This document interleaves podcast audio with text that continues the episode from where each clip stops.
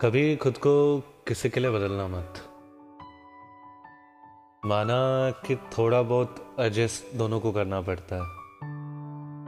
क्योंकि हम अगर किसी को प्यार करते हैं तो हमारा मन हो या ना हो, फिर भी हम उसके लिए चीज़ें अपने आप करते हैं। पता भी नहीं चलता है, अपने आप हो जाता ना? तो हाँ पर याद रखना कि कितना भी गहरा रिश्ता हो कितना भी ज़्यादा प्यार हो।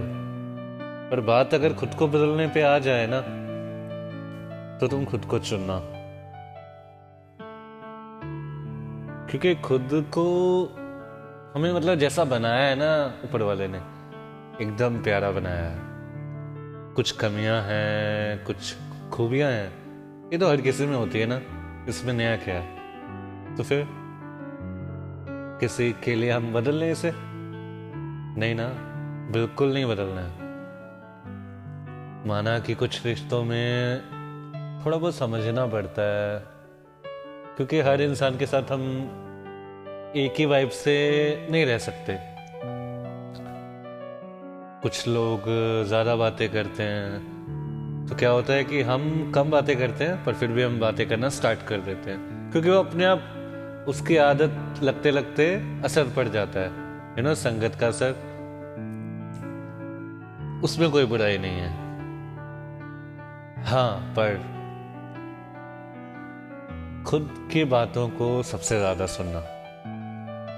जो तुम्हारा दिल कहे, जो तुम्हारे लिए अच्छा है, वो सबसे पहले करना। खुद को हर्ट कभी नहीं करना। सुन रहे हो ना?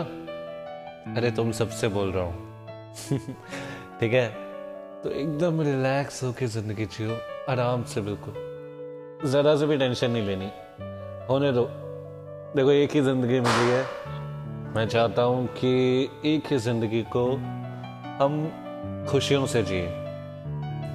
कितने भी गम आए ज़िंदगी में, कितनी भी परेशानियाँ आए, कितनी बार भी ज़िंदगी धोखा दे, पर फिर मैं तुम्हें उठते हुए देखना चाहता हूँ।